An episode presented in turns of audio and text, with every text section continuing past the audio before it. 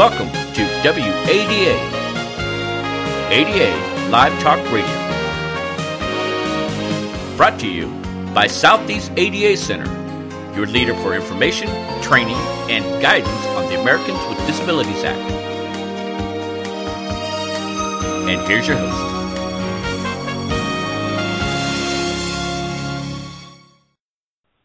Good afternoon and welcome to WADA ADA Live.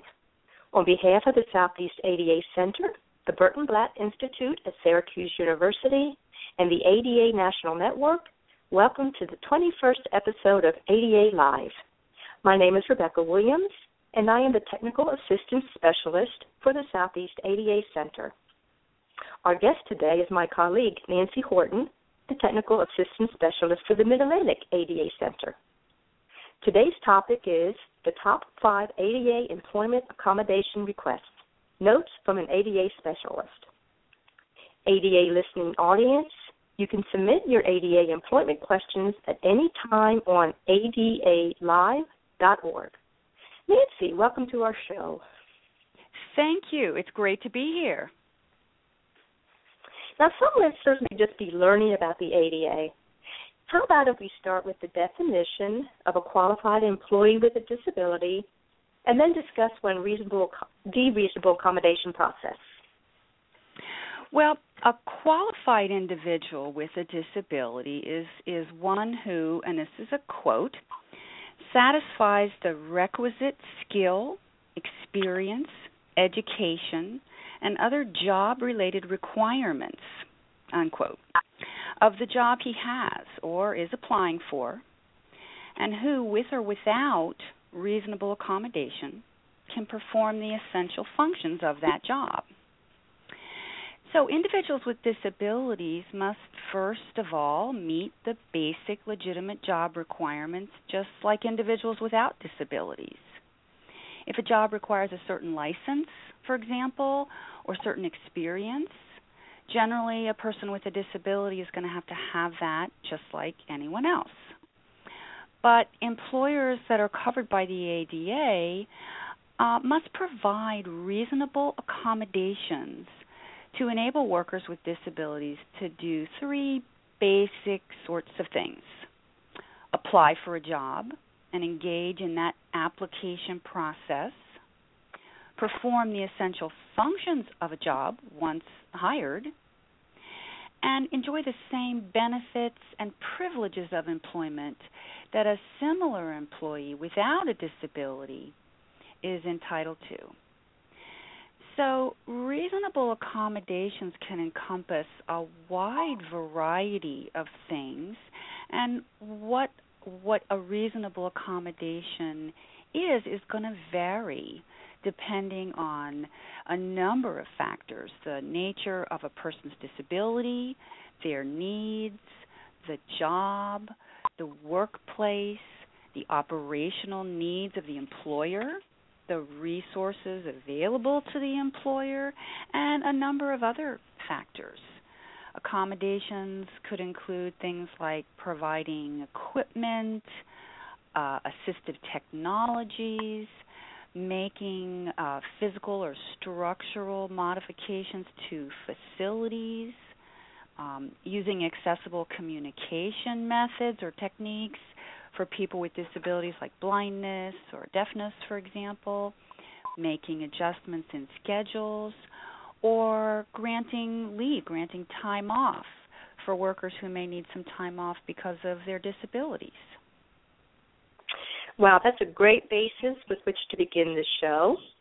Now, previously, Nancy, you indicated to us that one of the top five inquiries you get is about leave as an accommodation.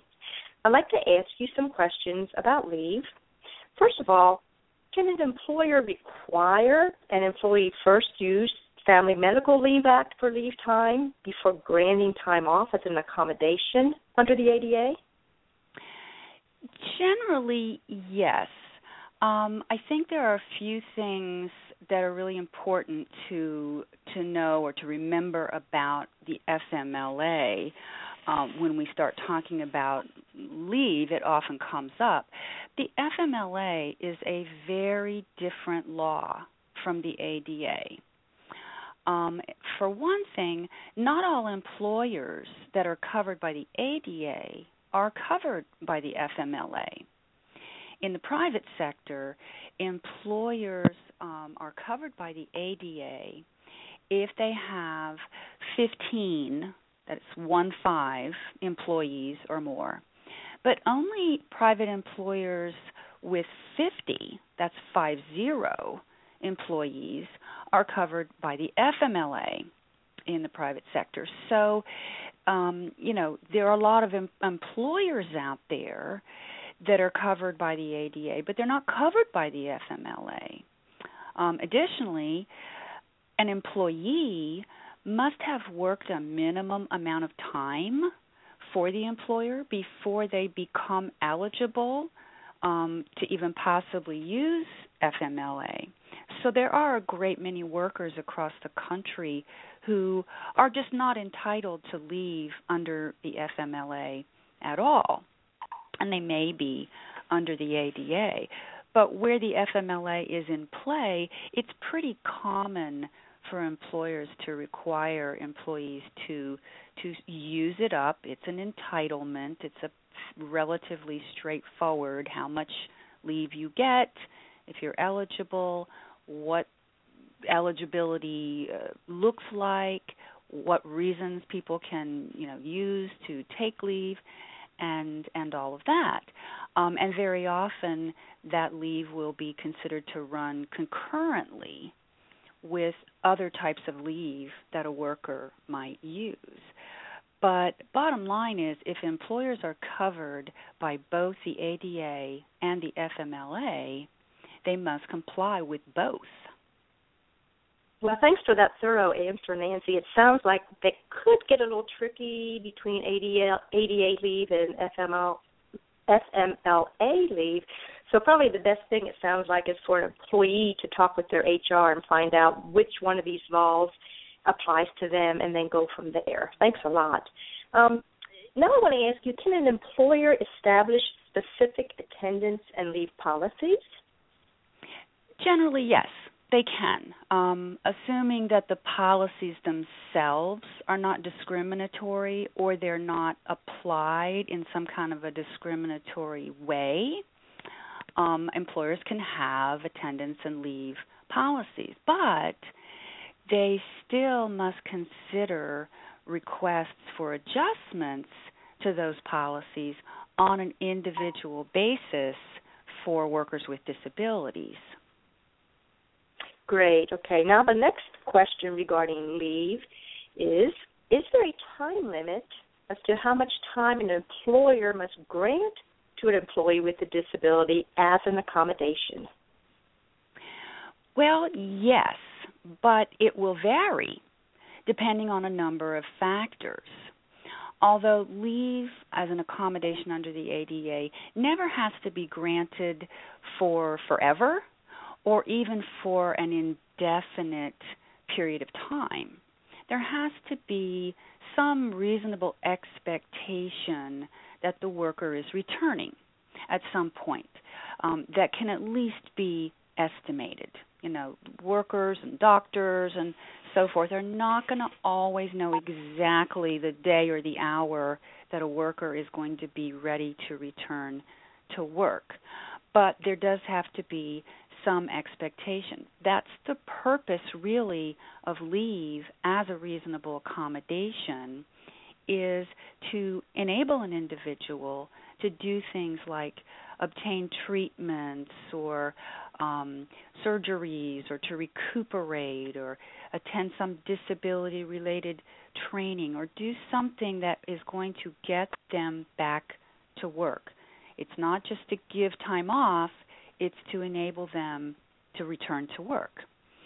But reasonable accommodation of any kind, including leave, is limited by what's known as undue hardship, which means significant difficulty or expense.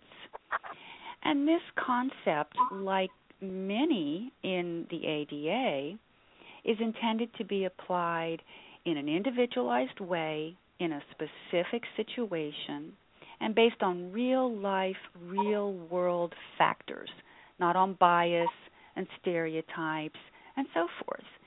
So, what will impose an undue hardship on an employer in one situation may not in another. Um, this can vary from employer to employer or even within the same workplace from one situation to another. Some absences can be accommodated relatively easily, even for uh, extended periods of time, while others can place a real strain on the workplace and involve things like difficulty and expense, um, which leads to hardship on an employer in some cases. Now, the U.S. Equal Employment Opportunity Commission, or EEOC, which regulates the employment provisions of the ADA, believes that an employer should not have an absolute no fault, what's often called a no fault leave policy. For example, a maximum of six months of leave, and that's all an employer will give anybody under any circumstances for any reason. And the employee who needs six months and one day of leave is terminated. The EEOC says that employers should look at all the relevant factors. Can they really cover for that employee and hold his job for that one more day? And make these sorts of decisions on a case by case basis.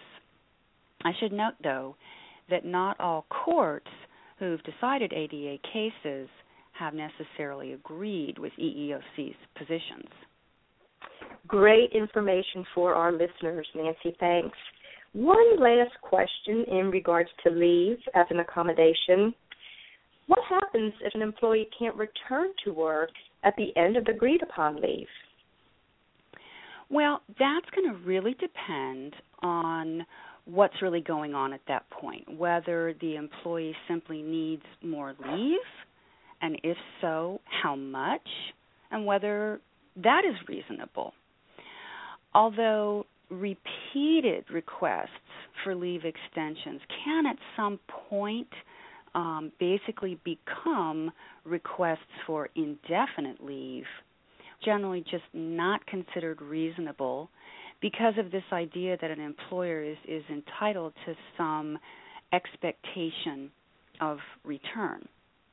Um, I do like to kind of remind and encourage employers and employees to think about accommodations other than full time leave um, that might enable the worker to return, at least on some basis. Now, this is really always an option. Even when an employee starts out by just asking for a block of leave time, you know, I need six weeks, I need two months, I need two weeks of, of time off. An employer can certainly consider and possibly utilize other options or combinations of options where possible to enable a worker to either to remain on the job or remain in the workplace or to continue to work at least to some extent.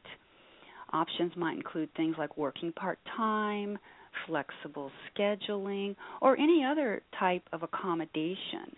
So sometimes folks tend to get their mind set on kind of an all or nothing, you know, block of leave and and forget to kind of think whether there may be other options that might balance um, balance the leave time. But if an employee does reach a point where additional leave is, is really what they need and it's an undue hardship for the employer, it's reached a point where it really is an undue hardship for that employer to hold that job any longer, or eh, there's a point where it becomes clear that additional leave is not going to enable the employee to return to the job even with any kind of accommodation you know at any point the, the employee has just reached a point where they are no longer qualified for their job basically then what the employer needs to do is consider reassignment to a vacant position if there is one um, that the employee is qualified for. ADA Live listening audience, If you have a question about employment and reasonable accommodations for employees, you can submit it at any time at our online forum at adalive.org. And now, a word from our sponsors. The Mid Atlantic ADA Center, administered by TransCen Incorporated, serves the states of Delaware, Maryland, Pennsylvania, Virginia, and West Virginia, as well as the District of Columbia. Our staff and extensive network of affiliates provide information, materials, and a variety of training programs ranging from webinars to workshops. Additionally, our information specialists are available to respond to specific questions from businesses, architects, employers, and other individuals interested in the Americans with Disabilities Act. Call 1 800 949 4232 with your questions. Nancy, before our break, you mentioned that reassignment to a vacant position can be an accommodation. That's a great segue into my next question about reassignment.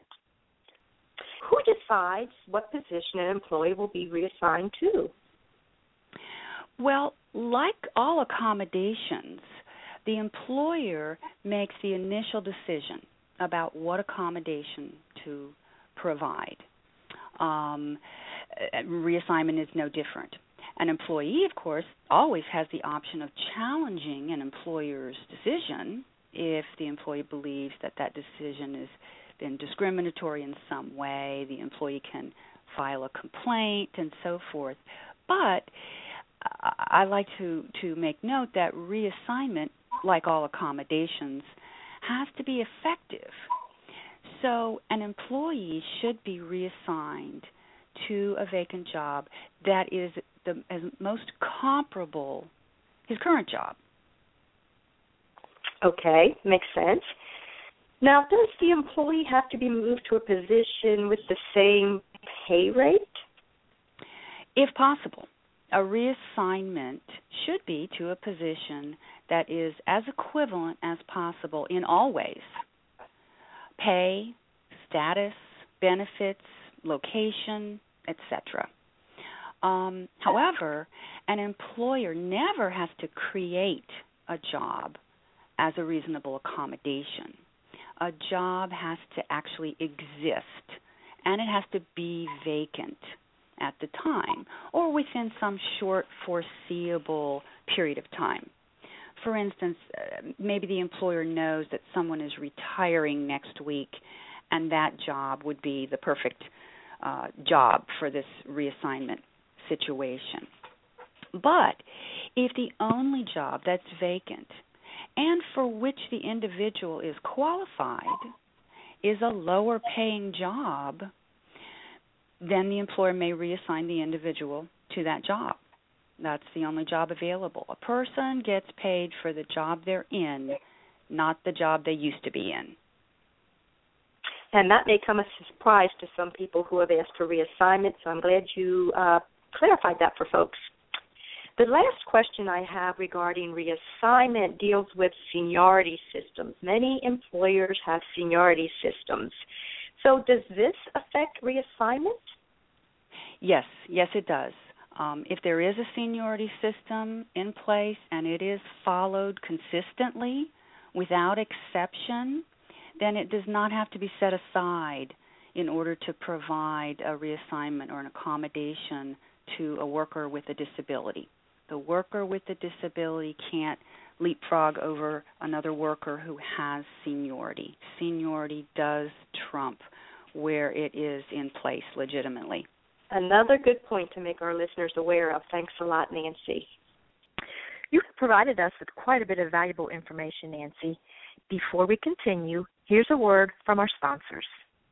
The Southeast ADA Center is your leader in providing information, training, and guidance on the Americans with Disabilities Act and disability access tailored to the needs of business, government, and individuals at local, state, and regional levels. The Southeast ADA Center, located in Atlanta, Georgia, is a member of the ADA National Network and serves eight states in the Southeast region. For answers to your ADA questions, contact the ADA National Network at 1 800 949 4232. Welcome back, listening audience. We are speaking today with Nancy Horton, Technical Assistance Specialist with the Mid Atlantic ADA Center on the top five employee reasonable accommodations requests. Next to our list is accessible or reserved parking. Nancy, can an employee use the accessible parking that is meant for business customers as an accommodation? Well, let me start by saying that employers' obligations to provide reasonable accommodations to workers with disabilities is a separate and different issue from any obligations that they may have to ensure access to any parking facilities they provide for general use or the use of customers. So I think maybe a simple example will help kind of illustrate this this concept. Let's say an employer, which is a private business that's also covered by Title III of the ADA, which governs the, the business customer relationship. Let's say this is a retail store. They build a brand new store with one big, large parking lot that's intended to be used by both customers and employees. That parking lot, because of Title III, will have a certain specific number of accessible parking spaces based on the total number of spaces in the entire lot. And those accessible spaces will have very specific dimensions and features. Now, based on statistics and research and building codes and so forth, we can expect that those parking spaces will generally meet the needs of the population. But sometimes the needs of an individual employee are not met. And the employer, under Title I of the ADA, owes an employee with a disability an individualized, reasonable accommodation. So sometimes an employer may have to take additional measures to provide reasonable accommodation. Now, they still want to meet the needs of their customers, of course. So, to make sure that they accommodate their workers, they might do things like designate additional accessible spaces. They might allow an individual employee to park in a different location that's not available to the general public, maybe around back or something, so that employee can can get into the workplace. They might reserve a space for an individual employee that isn't really a true what we would call an accessible space, but it's close to the entrance, and that's what meets the individual employee's needs. There are lots of people with disabilities who use accessible parking, they have accessible parking permits because they need to be as close as possible to entrances. They might be ambulatory people, they don't use mobility devices like wheelchairs or walkers, but they might have something like a heart condition or a lung condition or some other disability that limits their stamina, for example. Maybe walking long distances is problematic. But they might not necessarily need the extra width that an access aisle creates at an accessible parking space. They may be able to step up over a curb or park on a surface that has a slope that wouldn't be allowed in a true accessible parking space. But the point is that reasonable accommodation is an individualized It's about meeting the needs of a specific worker. And so the limit is undue hardship, not how many accessible spaces the ADA standards or the building code calls for in a parking lot. So, you know, the the common situation is employees and customers are using the same spaces. It's first come, first serve. But if the needs of employees are not being met, then the employer needs to look at that as a potential reasonable accommodation issue and move that to a new level. So that answer looked at when employees and customers may be using the same parking facility. Is the situation any different when an employer has one parking facility for employees and another for customers only? Well, It could be, but it might not be. I mean, parking facilities can be restricted and and it's not uncommon for them to have restrictions of various kinds you know customers only employees only time limits cost factors um and that's fine you know uh, employers and and businesses can place restrictions on parking facilities and have different parking lots for different populations as long as they provide accessibility for those different groups. So if they've got an employee only lot, it should have this minimum number of spaces available, should have an accessible route to get to the building, the entrance, wherever people are going. Um, uh, this is just this basic concept of equal opportunity based on whatever group you belong to. Nevertheless, this obligation to provide an individualized, reasonable accommodation for employees is kind of a layer on top of these basic provisions. So there could be a case where parking, even in an accessible space in an employee lot, doesn't meet an individual's needs, an individual employee's needs, and the employer may have to consider should they designate an additional space in the customer lot? Should they look at some of these other options to try to make sure that the individual worker is accommodated? Well, Nancy, what would happen if an employer does not provide parking for employees? Are they still required to provide parking for an employee with a disability as a reasonable accommodation? Well, that is really a very good question. It's an excellent question, one that uh, continues to be debated uh, uh, by employees and employers and, and courts, even. Um, many would argue, and the EEOC would point this out as well, that the ADA really only requires an employer to provide equal opportunities in relation to the terms, the benefits, the facilities that it provides, that it generally provides, so that if parking for anyone, they wouldn't have an obligation to provide it for a worker with a disability. But at least one court, a court in New York actually, did rule that an employer had an obligation to provide paid parking in a you know a garage in town uh, for an employee with a disability, even though it did not do anything like that for employees in general. The court reasoned that the, that was the only way that the employee was going to be able to get to work, and so that the employer had to do that. So that is out there, but it's this is not a question that has a real clear-cut answer.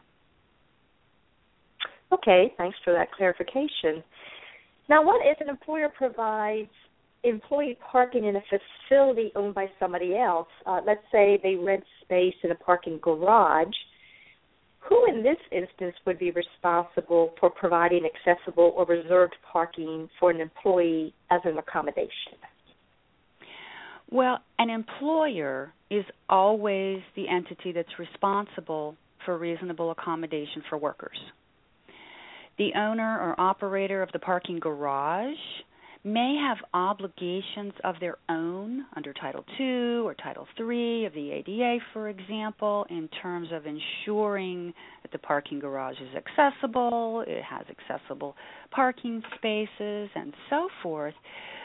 But it, it has no additional obligation to provide a reasonable accommodation to someone else's employee. So, depending on what the individual worker needs, the employer may be able to make some sort of arrangement with the garage, pay some additional fee, or make arrangements to make some type of modification within the garage, restriping, signage, what have you, to allow the employer to meet its obligation to accommodate the worker. I don't know about you, Nancy, but I receive frequent questions about parking as an accommodation. Your information should help both employees and employers understand this requirement as it pertains to parking facilities. Now, I have just one last question about parking as an accommodation. If the employee, if an employee requests accessible parking or reserved parking, and they already have a state issued accessible parking permit, can an employer require additional medical documentation to support this request? Well, I guess that would depend on why the employer thinks that it needs some different or additional information.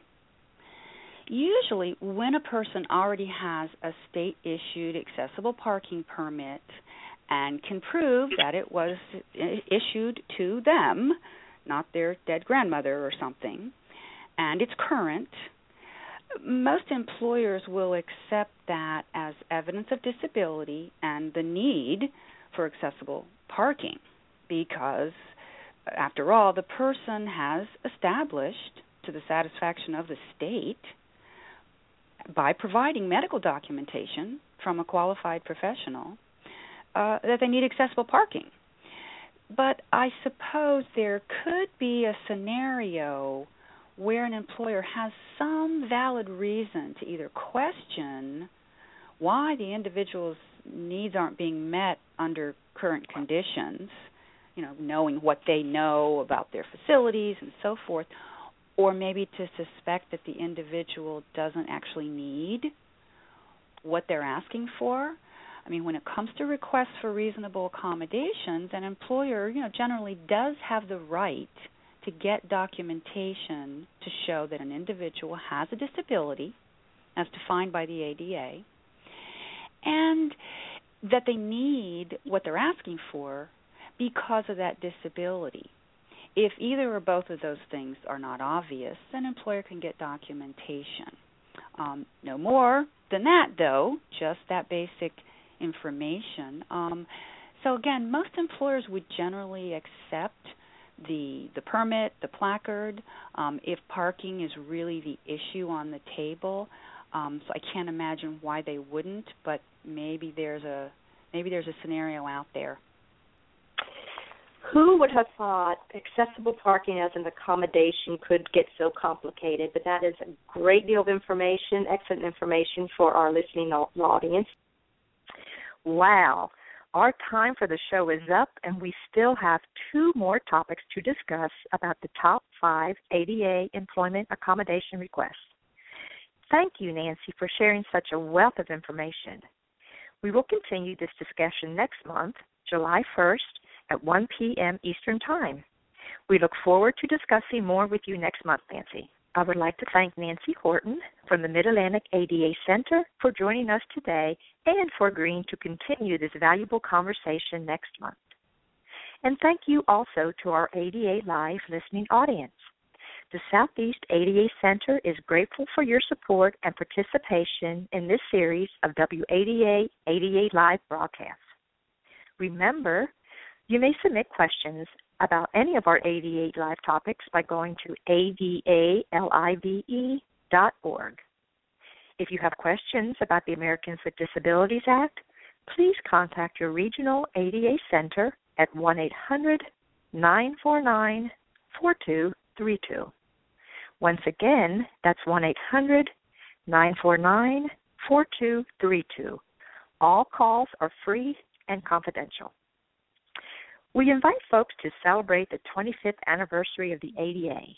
This is a really big year for us.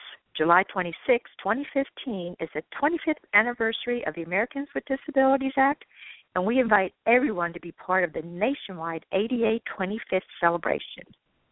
Please go online to wadaanniversary.org and sign the ADA pledge. Now, this pledge is not a money pledge. It's only to say that we support the ADA. We're glad it's here. We believe in access for everyone. We also invite you to explore the ADA Anniversary Toolkit. It is packed full of ideas and information.